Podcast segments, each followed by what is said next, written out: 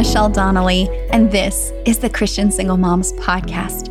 I believe that every single mom can discover a life of peace, power, and purpose, and that you can do it right through the things that God is carrying you through in your season as a single mom. Here we talk about all of the things that matter to a single mom, but most of all, I hope you found a place where you feel like you belong. Let's get started. Hey, I'm so glad you could be here for this conversation today. I am your host, Michelle Donnelly. In this conversation today, I am joined by founder of The Life of a Single Mom, Jennifer Maggio. I am so excited for you to hear this conversation. Jennifer does share a bit of her story and her single mom journey, but we also talk at great length about single motherhood as spiritual warfare. And this is something that I think every single mom should know, something that I learned only through my single motherhood experience. And I think it's going to change the way that you look at single motherhood.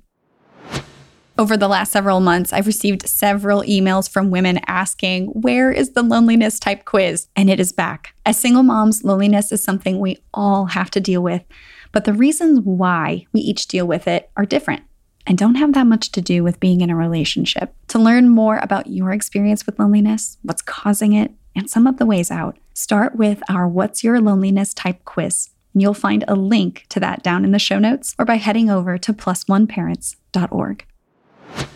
I was not raised in a denomination that taught about spiritual warfare at all. This is something that I came to that the Lord really brought me to through my single motherhood journey. And it has absolutely shifted everything, knowing that not only has Jesus secured the victory for me, and for all of us for all eternity, but that we have the power to walk in that victory on this side of eternity too. Here's my conversation with Jennifer Maggio.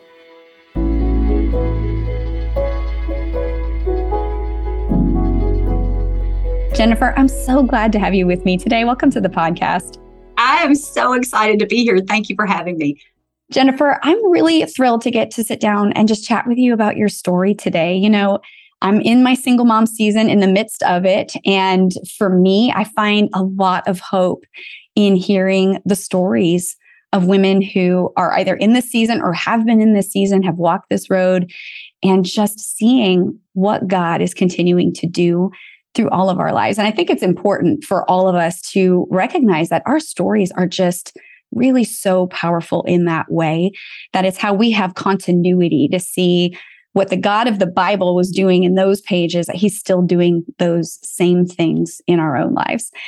I wanted to know though, Jennifer, if you would start us off, you know, really early on in your journey, your journey does actually start in a single parent household. And I wanted to know if you would share about those early years, but also how they impacted the way that you felt that God viewed you and how you began to relate to him as a young person. Yeah. Um, so my mother was killed when I was very young. I was about 17 months old. Um, and so my dad became a single dad overnight. I think my mom was around 32 years old. Mm-hmm. And so he was devastated um, by the loss of my mom. And I have a twin sister. So he had little baby twins and um, found himself parenting alone. And I think um, that that trauma led him to make a lot of poor decisions through my my young childhood years. Um, my dad went on to marry a total of six times um, and just looking for ways to medicate from the pain, I think. Um, he became a raging alcoholic. And those marriages opened my home up to a lot of vulnerability in terms mm-hmm. of the people that were um, caregivers for me. And so there were um, set relatives and friends and neighbors that uh, my sister and I were left in the care of, where sexual assault and physical abuse became very much a part of my story early on. Um, and the thing that's so interesting about my story is that I also was, uh, my dad was a deacon in the local church. And so every time he remarried, we moved. Most people did not know the backstory. And so we cleaned up really well on Sunday mornings. Mm-hmm. And and church was always part of my life. Um, I gave my heart to the Lord when I was nine years old. Uh, walked down front, was baptized, and and and I don't remember a time when I didn't know the gospel. Quite honestly, like I I can remember at three and four years old hearing, you know, memorizing the memory verses and and knowing the gospel. And so this uh, parallel between my dad being a single dad in a highly dysfunctional home that was probably perceived as functional on the outside and this love of a heavenly father that I could, there was nothing that would separate me from his love. And mm-hmm. he was good and he was compassionate and he was full of mercy was quite honestly a struggle that I had for many years of trying to understand that love. Um, and to be clear, I think my dad uh, certainly loved to the capacity he could. I think he was the best dad that he could be with the skills he had. But it doesn't compare at all to the love of a heavenly father. And so when you don't have that, as you well know, you chase it in all the wrong places. And so that was really kind of the launch of my single parenting experience long before I even knew what one was. Mm. Yeah, I think that a lot of us can point to something about the way that we were raised that created this just strange disconnect between knowing the love of a parent and how that reflects the love of God or mm-hmm. doesn't rather. And I think, you know, we know that nobody has perfect parents, right? We're all going to have some kind of gap in the way that we were raised that gives us some confusion about who God is and how he loves us and how he relates to us. But I think at our earliest stages though, we are so loyal to our caregivers even if they're not able to provide us with what we really even have as basic needs for love and belonging and care and those types of things and it then, as you mentioned, starts to manifest, though, in ways as we move towards our teen years and things like that, where we do start to have these behaviors where we are seeking something that we don't even really fully recognize that we're missing. Yeah, I think that um, one of the things, and I'll just say this now because I know there are mamas that are listening right now that say, "Oh my God, you know, I'm I'm already nervous about my parenting," and I just want to say that uh, there's grace even for my dad and and some of the failures that he had, some of the the Uh, places where he thought he was doing the best that he could and then looking back obviously it wasn't or maybe he was functioning out of his own pain you know he had a son that died at 17 years old mm-hmm. before my mother was killed and so my goodness he had already suffered a lifetime of trauma before i was even old enough to talk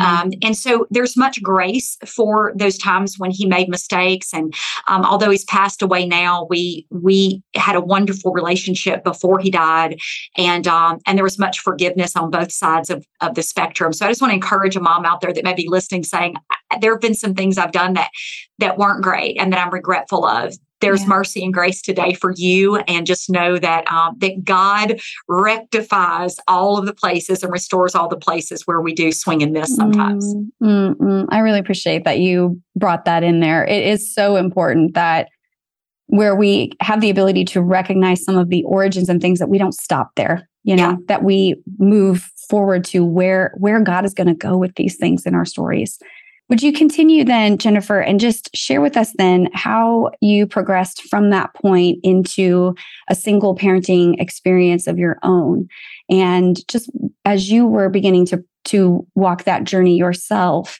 um, just what some of your thoughts and feelings were like in that in those early days um, so I graduated high school valedictorian, class president, um, homecoming court, you name it, and I achieved it. And I didn't realize at the time, but as I go back and look, I see that I was looking for validation everywhere. Like I, I needed someone to see me, to uh, tell me that I had value, to tell me that I was worth something.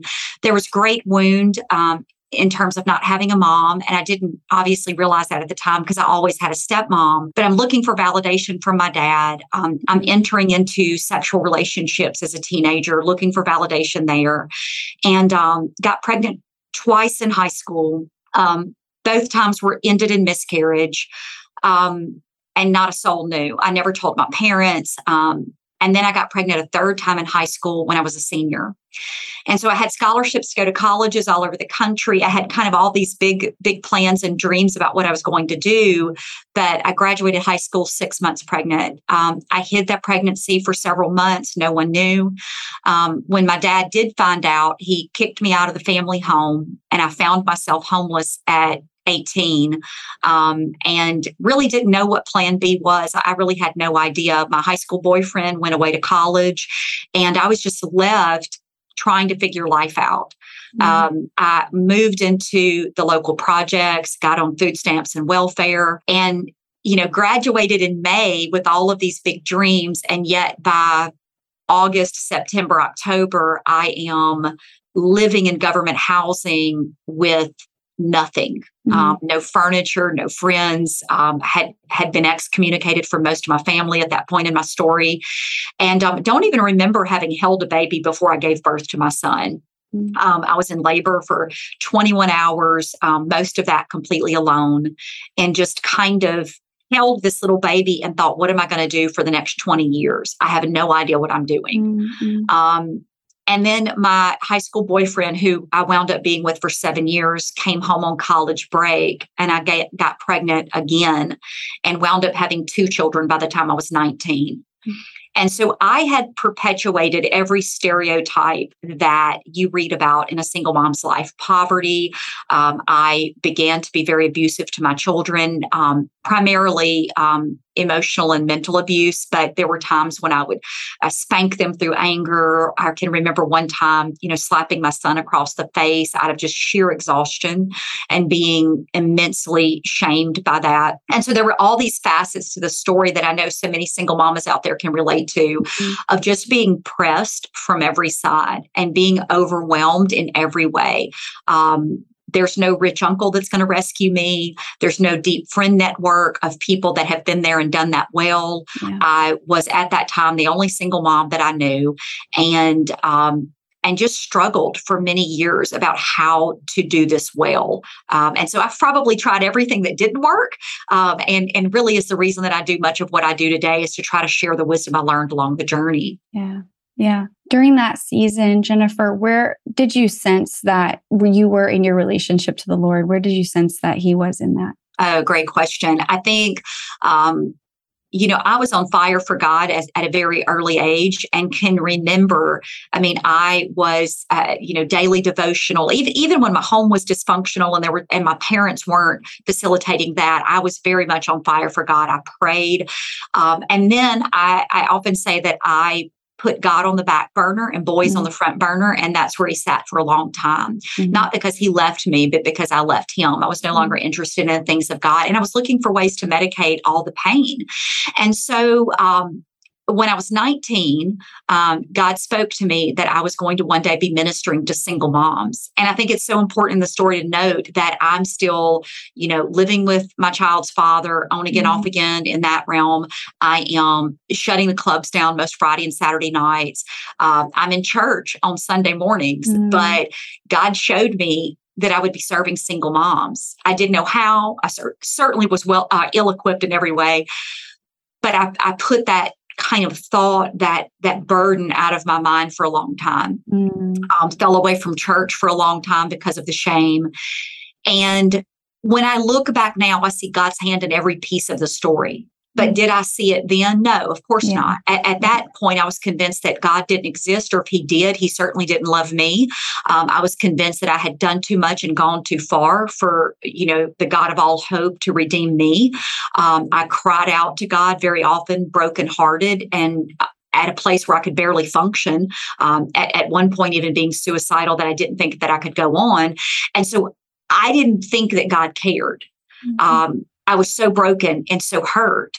But now I can see. Um, and, and I think it's so important for the listeners out there because I think it's important to recognize that it didn't matter to me in the middle of the valley that God would use my story to bless others later. It, it, didn't matter to me that there that this would all work for the good of those who love the Lord. None of that mattered. Yeah. I wanted God to rescue me. Mm-hmm. And so that's what mattered. That's what the prayer was was to reach down and pluck me out of my misery and um and the answers were there all along. I just was not strong enough. I was not wise enough. I was not equipped yet to begin to take that journey. But uh, but praise god for it now. Mm, yeah. and praise god for the abuse. Praise god for the mm-hmm. dysfunction. Praise god for all of the places that i've been because i think it's been an encouragement to so many others that that god redeems even the messiest of stories. Yeah, I appreciate that you said there right in the middle the fact that in the moment, you did not care if God could use this for good or if he was going to bless other people with it.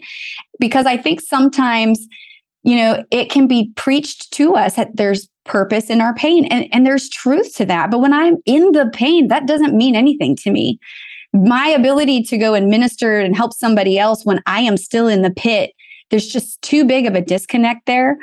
And I think in many cases, though, we also have not yet really experience though the what we have to receive before we get to the purpose that god wants to bless us with a knowledge of him that comes through relationship that comes through rescue that comes through our experience with him that he wants us to know a peace that our circumstances actually are the exact opposite. Our circumstances are the lack of peace. It is what it is to be in the fallen world but that by him stepping into those situations with us walking it with us that we gain that love that knowledge of his love that knowledge of his peace that that is where our purpose really does flow from.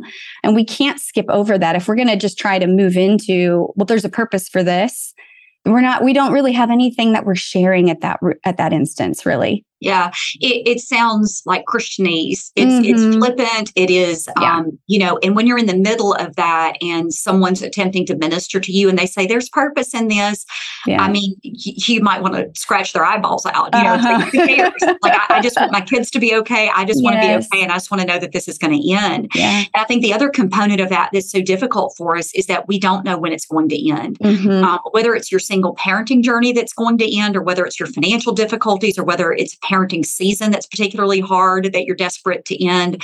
Um, when we're in the middle of it, we don't know when the end date is. Yeah. And so it's there's so much that you learn through it. And all of all of us, we look back on seasons of our life and say, wow, I would not have this but for that experience, or I would not be who I am today, but for that experience. Yeah. But in the middle of it, there has to be this tenacity to just keep pressing in mm-hmm. and being persistent and seeking the throne room of God mm-hmm. in order to push past it. And it doesn't matter how you feel. And that's a word for somebody out there today. It does not matter how you feel. It doesn't matter if you feel stressed or overwhelmed or that God abandoned you or that he doesn't care. Those things don't matter. Mm-hmm. Um, what matters is the truth of God's word. And so there were days when I was standing on that when I was, I mean, on the brink of disaster in every way, yeah. that I just kept standing on the promises of God. I can remember, uh, you know, I, was a young Baptist girl and we used to sing a hymn called um, Standing on the Promises of God. Mm-hmm. And uh, my pastor at the time, you know, I can remember just funny the things that stand out to you, but I can remember we would sing the first stanza sitting. And then he would always proclaim, We can't stand on the promises of God sitting. And we would all kind of stand. And it was this funny little kind of comical thing we mm-hmm. did. But I can remember in the midst of my pain saying over and over the words of that, that song, standing on the promises of God, standing on the promises of God, despite what I see, despite how I mm-hmm. feel, standing on the promises of God. And um, and, you know, and even now, as we sit here, Michelle, I want to be super clear that just because I happen to be married now, or just because I happen to be in full time vocational ministry, there are plenty of problems to go around today, yeah. just like there were 25 years ago, um, and just like there were 10 years ago. There are things that press me um, even today, but I have learned how to fight, and mm-hmm. I have learned Ephesians 6, what it is to war in the spirit realm in a way that I didn't know when I was a young single mama. Yeah. I was just trying to survive. Yes, yes, same, 100%. It, it is amazing, you know, just how in these things that we would sense are, are the end, you know, that this is the thing that's going to take me out, that we do discover through the spirit what we don't see in the spirit, that what, what we're experiencing in the earthly realm is not not the full picture. And that sometimes because we're in those really difficult spots, it forces us to then begin to ask these questions, you know, and that's where we do have doubt. As you said, you know, we're going to have doubt. We might be angry. We might feel God abandoned us. We may have all of those thoughts.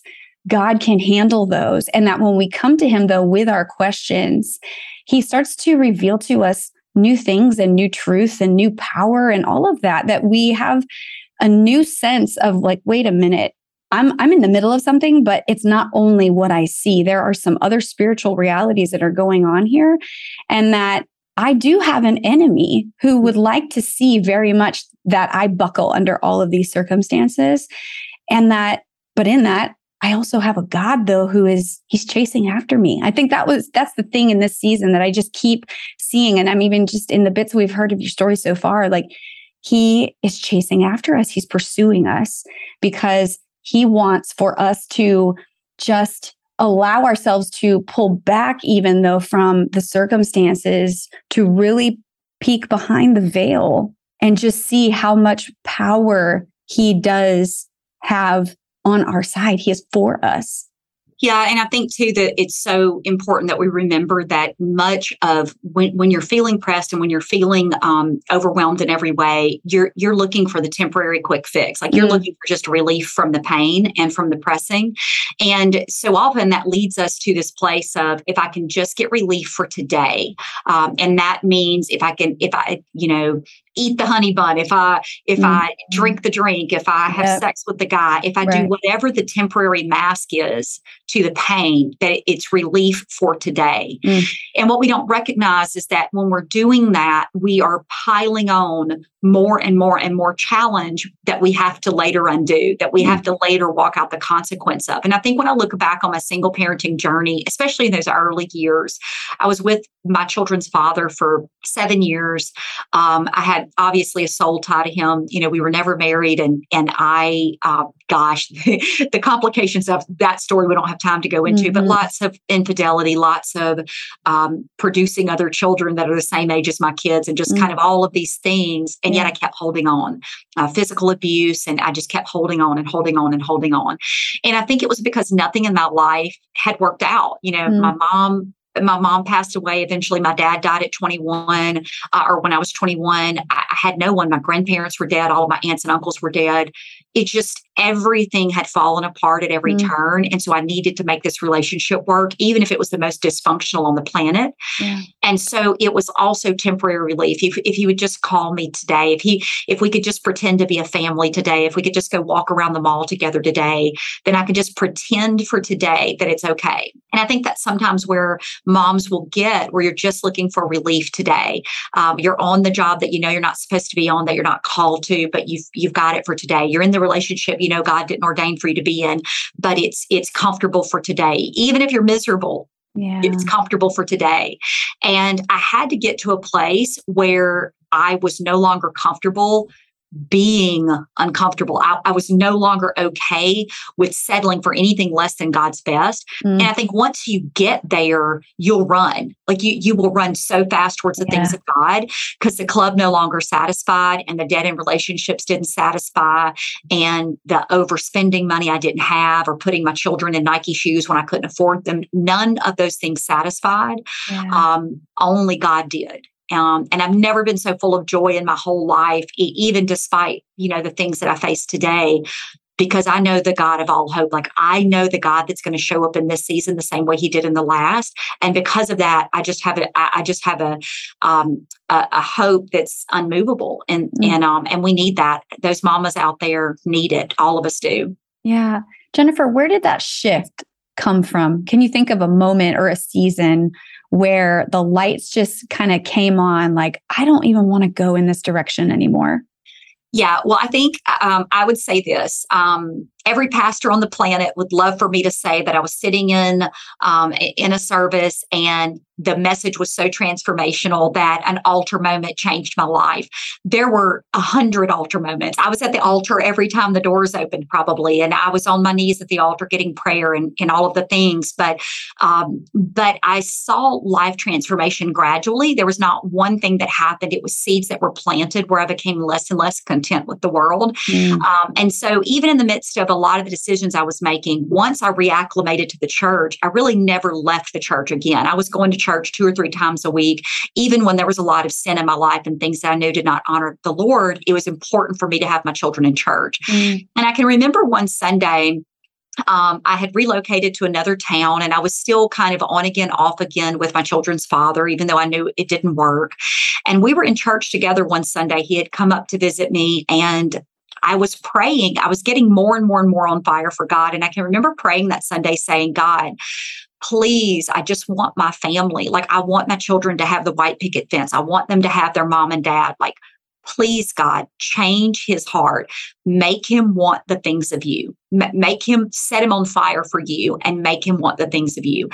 And the Holy Spirit, which may sound so odd, but I can only tell you what my experience was. The Holy Spirit whispered deep within me stop praying for me to change his heart and start praying for me to change yours. Mm. And it was a revelation I had in that moment to just begin that God would work on my heart. Because the reason I couldn't move on from the relationship was because of the soul tie. The reason mm. I wasn't able to move into the things of God is because I needed a heart shift. And once I began praying that prayer, here's what happened. I no longer wanted that relationship. I did not hate him. I was not angry. Yeah. I was content being alone. And I had never been content being alone in my life. Mm. I didn't need him to complete me. I didn't need anyone else to complete me. It was just me and Jesus.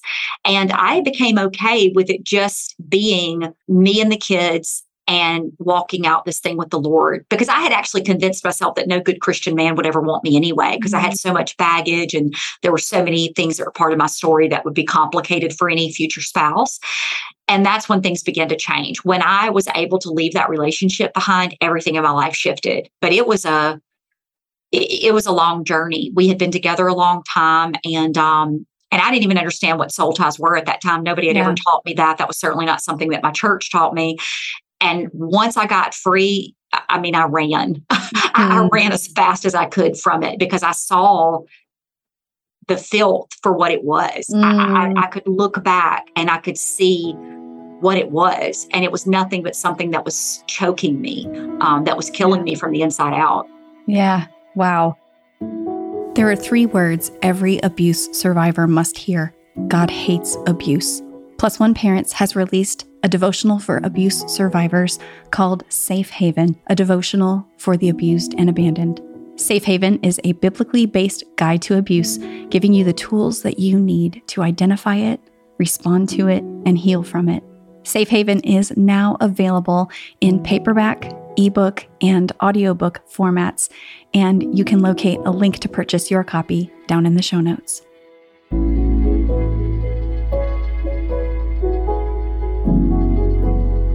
I, I completely resonate with what you're talking about. I, and if you would, for a moment, though, I'd love if you would speak to soul ties a little bit. I think um, many of us have had this experience, but c- can't put really a finger on it.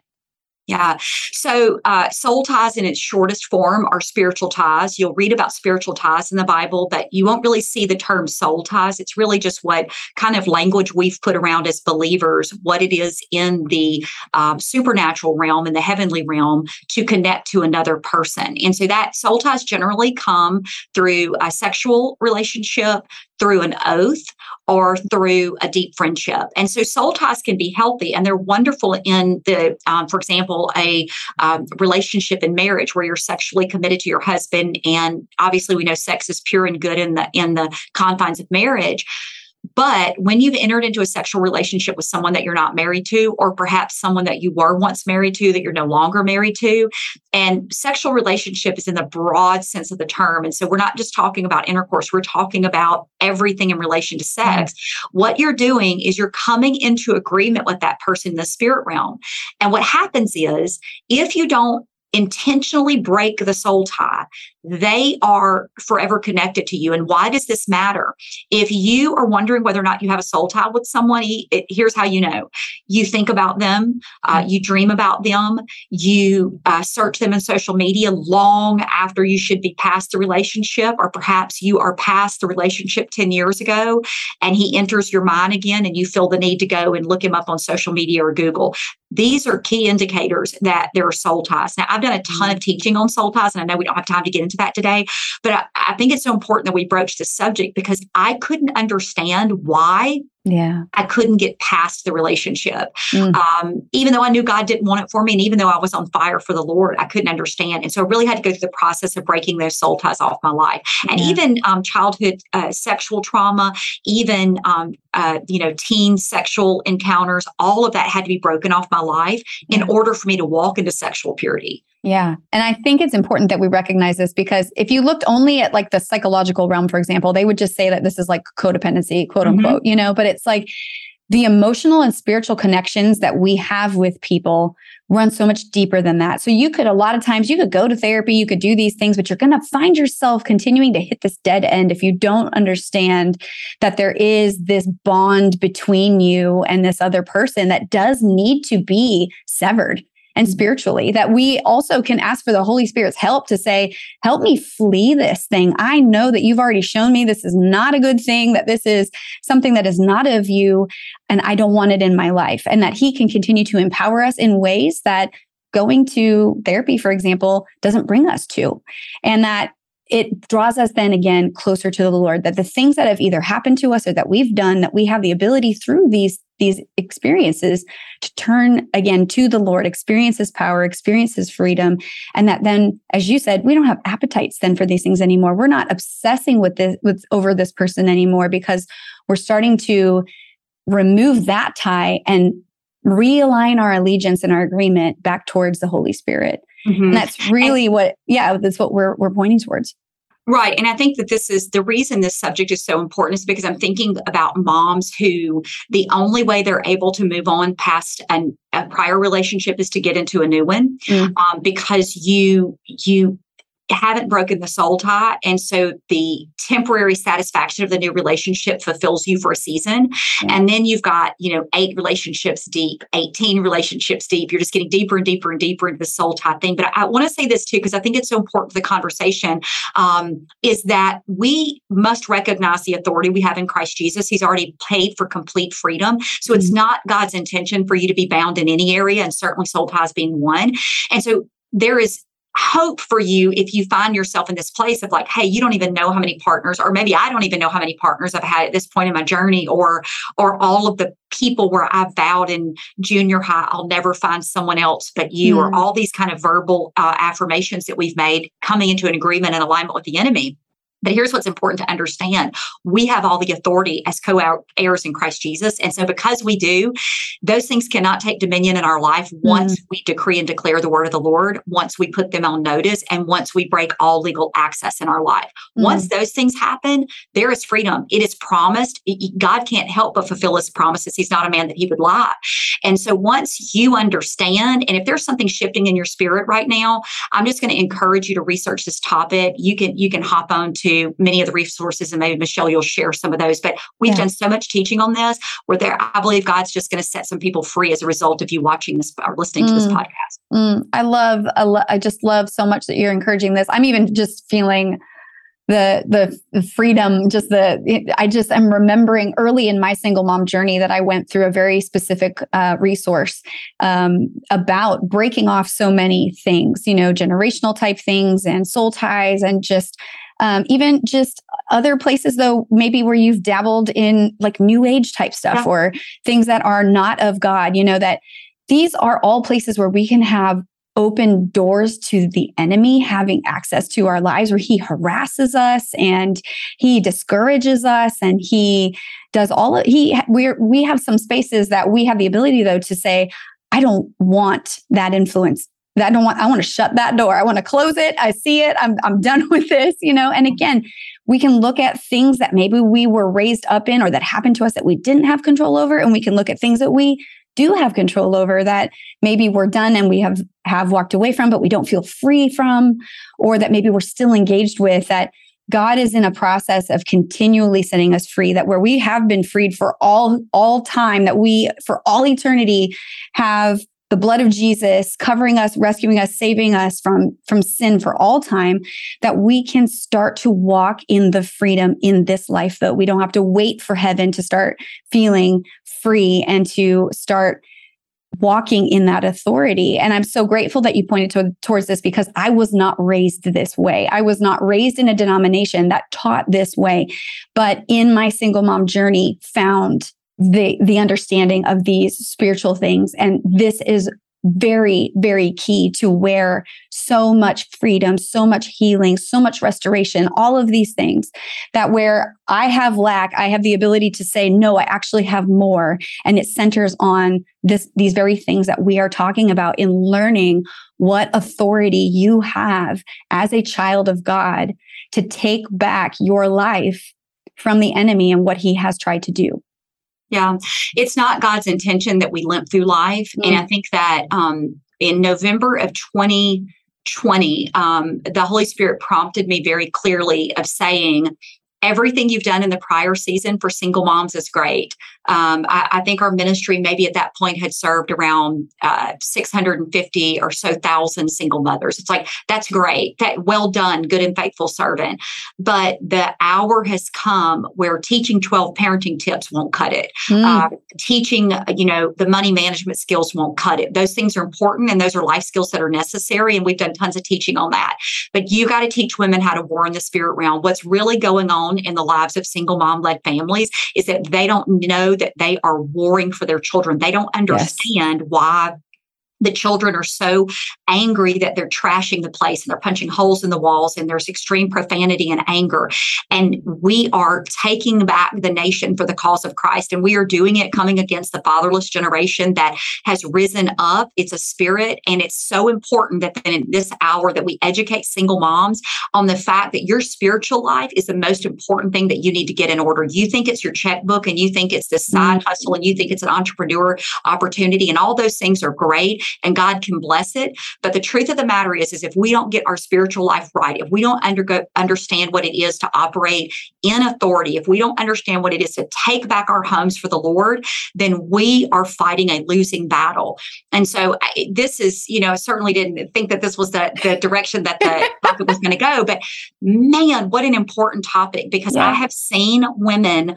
Um, once the Lord showed me that, I did a, um, this was in November. In, in December, we did a single mom's Christmas party here in our local area. I still serve um, very faithfully to my local church, and um, there were maybe three or four hundred moms at that event. It was it was a larger event, and I did an altar call, and I and I taught on these things, these deeper spiritual things, which you know you know at a Christmas party you're not teaching on these things. You're it's, it's happy. You're talking about hope. You know, right. um, you're giving the twelve tips on how to survive Christmas. the Lord really impressed on my spirit that we we have to go after the deep things, and we have to really um, teach the things that scripture teaches, despite yes. what religion taught us in a prior season in another denomination or whatever. Mm-hmm. Um, and so I did. And I did an altar call, and about 65 or so women came down to the front to receive Jesus. But here was what was um, even more um, amazing about that was that when I came off the stage and I was talking to the, there were several women standing on the side that I was talking to. And there were six women standing there that were all suicidal leading into that event, that the enemy had convinced them that it was better for them to take their own life than to continue to trek through this single journey. And when you expose the thing, it no longer has dominion over your life. When you shine light on the issue. And so we were able to really save these women's lives. Mm-hmm. Um, and so it's just eh, what I've seen is the more we pull the covers back, the more we talk about the deep spiritual things, we get into scripture and actually understand yeah. Jesus' ministry on the earth, the more free people get. And we don't have to worry about a perpetuation of single motherhood after single motherhood generation or or eight children outside of marriage or some of these things that we're now facing. And let me say, if that's you, there's no condemnation for those in Christ Jesus. Honey, I've been there, done that. I understand it. But I mm-hmm. also know that it stops with me and that my grandchildren and their children will live a different life because mm-hmm. I've chosen to have freedom in my own. Um, yes. And so I just hope that's encouragement for somebody out there today. Yeah. You know, and what I've seen in this single mother journey is how much I was eyes closed to the spiritual battle, didn't even see it. Um, that in my life prior and in being married, that I was seeking after the white picket fence, that that was what I consumed all my thoughts, all my energy. And yes, I was going to church on Sunday and all those sorts of things. But I really just had no view to what what is really happening.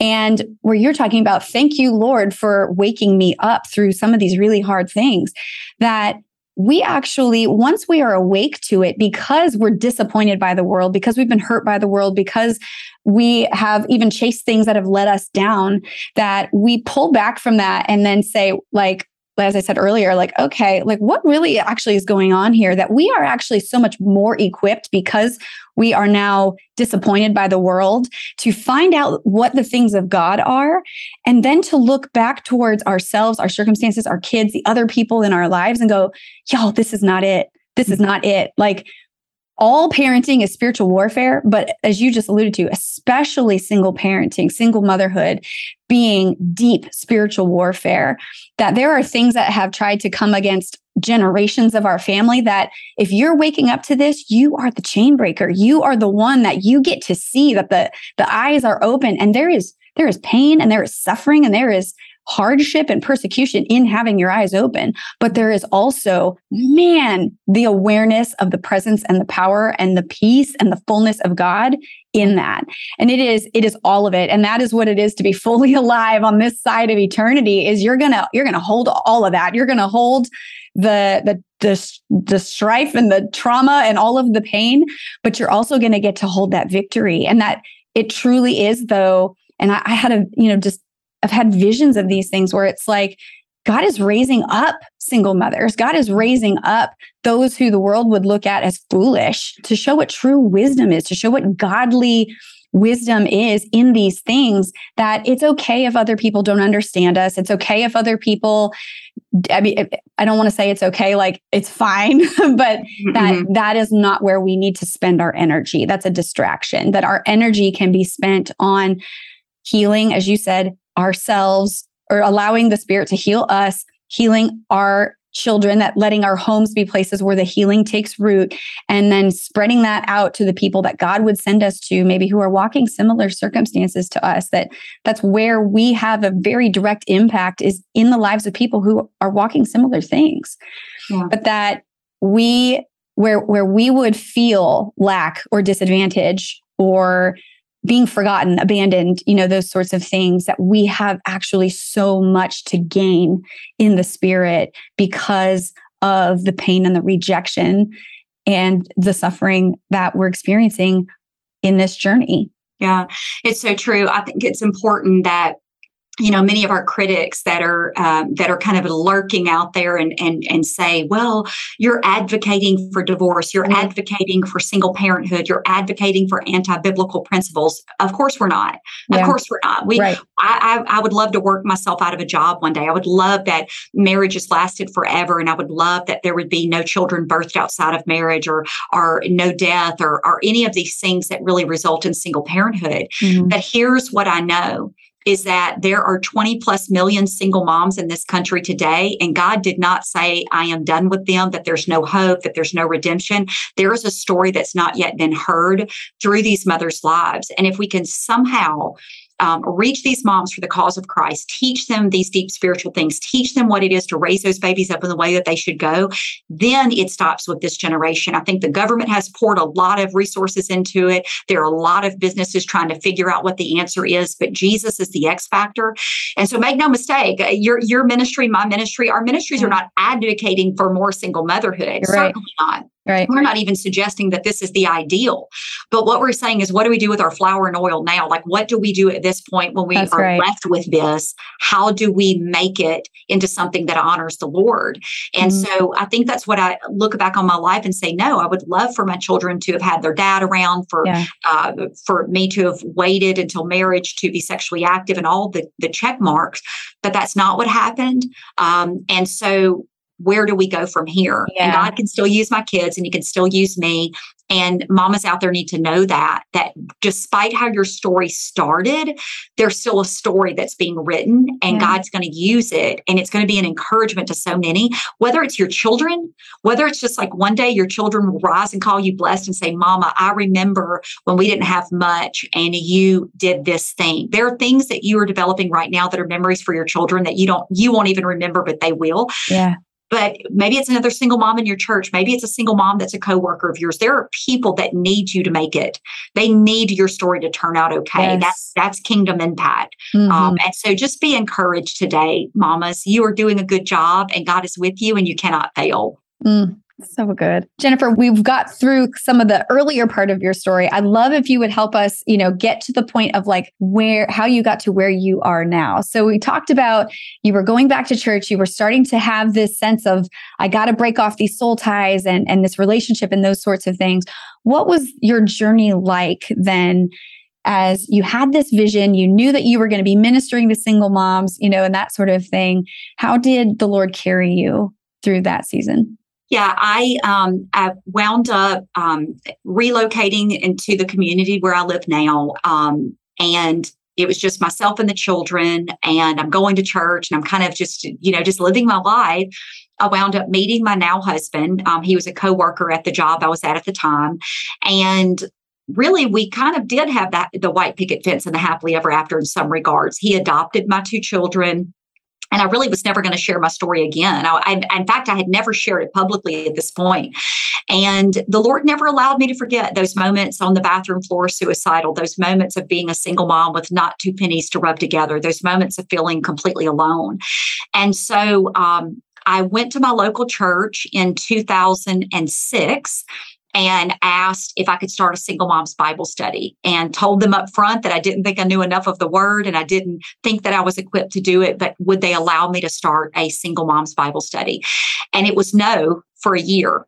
Mm-hmm. Um, and so I had to be patient in the no. Um, I had to serve other people's visions and dreams in the no, and eventually got a yes and started a single mom's Bible study at my local church with three single moms in my living room. And it was really just pouring out everything that I had learned. What were the things that I had tried that didn't work? How did I get off food stamps and welfare? How did I uh, find success in parenting? Like all of the things that I knew, I just was getting together with them, lining up it up with biblical principles and teaching. Um, there was not much content on the market at that time. There certainly was nothing in the in regards to how to do single moms ministry well at that time. Yeah. And so I just was learning. Um, about six months later, three single moms turned into 75 single moms, and we became one of the largest ministries at the church very quickly. Today, um, 16 years later, we have about seven or 800 or so now that are involved in that ministry. I still serve there. It's my local church. I still volunteer. I think that's very important. But what the Lord showed me as this was getting bigger and bigger was that we were developing a template that churches were going to be able to use around the country. Mm-hmm. Um, and so I left my job in 2008, maybe 2009. I began to write books about single motherhood and what I had learned and petition the church pretty boldly about why ministry for single moms was important. And then now the ministry kind of burst out of that. It's it's interesting we um, we're in our 11th year officially as a ministry. And um, gosh the journey's been such a wild ride. I'm sure i'll look back 10 years from now and say that again.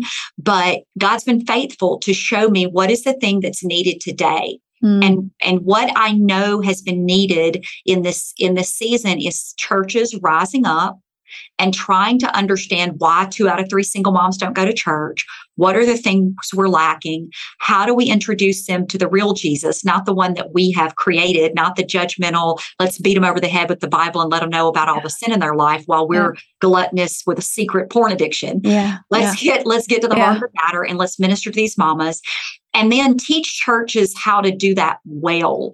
Um, and so that's really what the, our ministry has been about is to teach them. And then out of that has morphed other programs that serve single moms directly.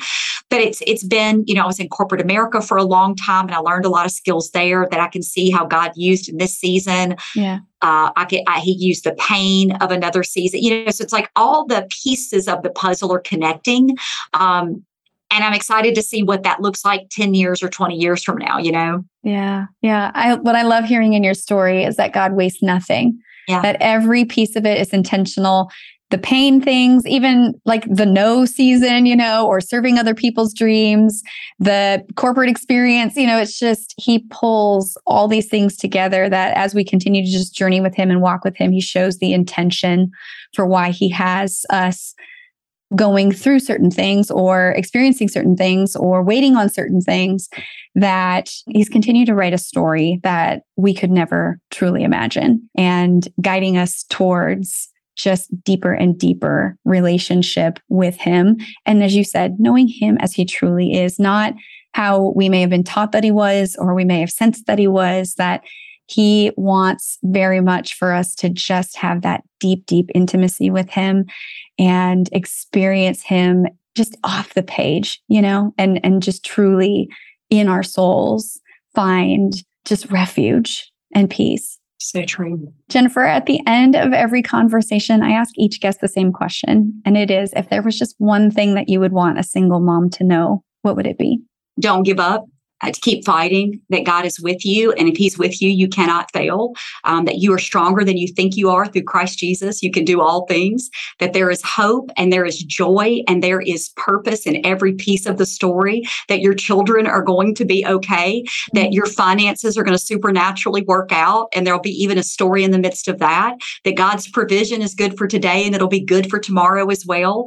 Um, there's so much I could say to a single mom, but um, but just keep on keeping on, hang on, because there is so much joy. I look at, I, am a grandmother now, and I, I look at my my adult children, and I think, oh my God, how did we make it?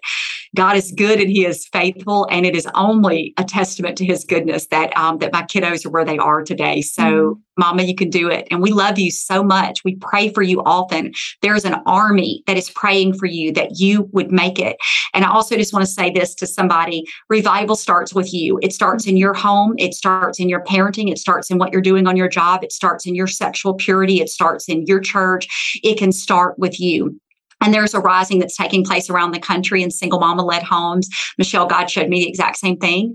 And that we are all called to do our part. And there's something amazing that is taking place when you do what God's called you to do. So, um, so be mindful of that. Your spiritual warfare journey is is not for naught. Mm, Yes, and amen. I'm receiving every bit of that. And I'm just so, so grateful for the work that you all are doing in this space. It just has touched my life so much. And I'm so thankful. well, thank you so much for having me. And thank you for the work that you do and um, and for being part of our ministry and encouraging others. We're grateful yeah. for that. Yeah. Jennifer, would you tell listeners how they can find out more about the life of a single mom? Yes. If you just visit thelifeofasinglemom.com, we have um, all of our social media channels there. We talk a lot about the different ways that we can serve you as a ministry ministry. We can serve your church. Um, we talk, uh, we have lots of free videos and podcasts and ebooks and all of the things that maybe you would need in a, in a season encourage you. And I, and I would be remiss, Michelle, I know you're going to be part of our conference this year to just not mention that um, we have a national single moms conference that we host annually. And maybe you listened to this a year from now. Maybe, maybe you're not listening to this in 2022. Um, I'll say we do that every year in a different city and state. And um, this year in 2022, we already have, um, I think, almost 40 states that are registered where women are coming in from all over the country. Um, there's virtual viewing options, and it's it's just uh, there's a stirring in my spirit that the power mm-hmm. of God is going to move in that place. And whether mm-hmm. you're watching in your living room in Buffalo, New York, or whether you are in Baton Rouge, Louisiana with us, that there is a shift that's coming, and it's going to change your life and that of your children. So if you're listening to this before October the 21st and 22nd, get registered. It's absolutely free, and God's going to change your life. Mm, and I will put links in the show notes to make it easier for the listeners to find the resources and the, the registration. But again, Jennifer, just thank you so much for spending time with me today. God bless you. Thank you. If you enjoyed this conversation with Jennifer, I've got a couple others you might enjoy listening to as well. Check out episode 120 Life Can Be Good Again Loss and Lack Transformed by the Goodness of God with Lisa Appelo. Also, check out episode 118 Distress and Deliverance Understanding the Heart of God in the Midst of Suffering with Jen Wilkin. I'd love to invite you to get more involved with the Plus One Parents community. If you head over to plusoneparents.org, you can sign up to become part of our free private community experience, the Plus One Parents Collective. On the website, you can also check out our blog and other resources on topics relating to dating and parenting, abuse recovery, and spiritual well being. Or you can also get on our mailing list to receive Plus One Parent exclusive updates. You can also find us on Facebook or Instagram at plus1.parents. I'm so grateful that you're a part of this community and that you were able to join me for this episode today. I pray always that you would know that you are seen and you are beloved.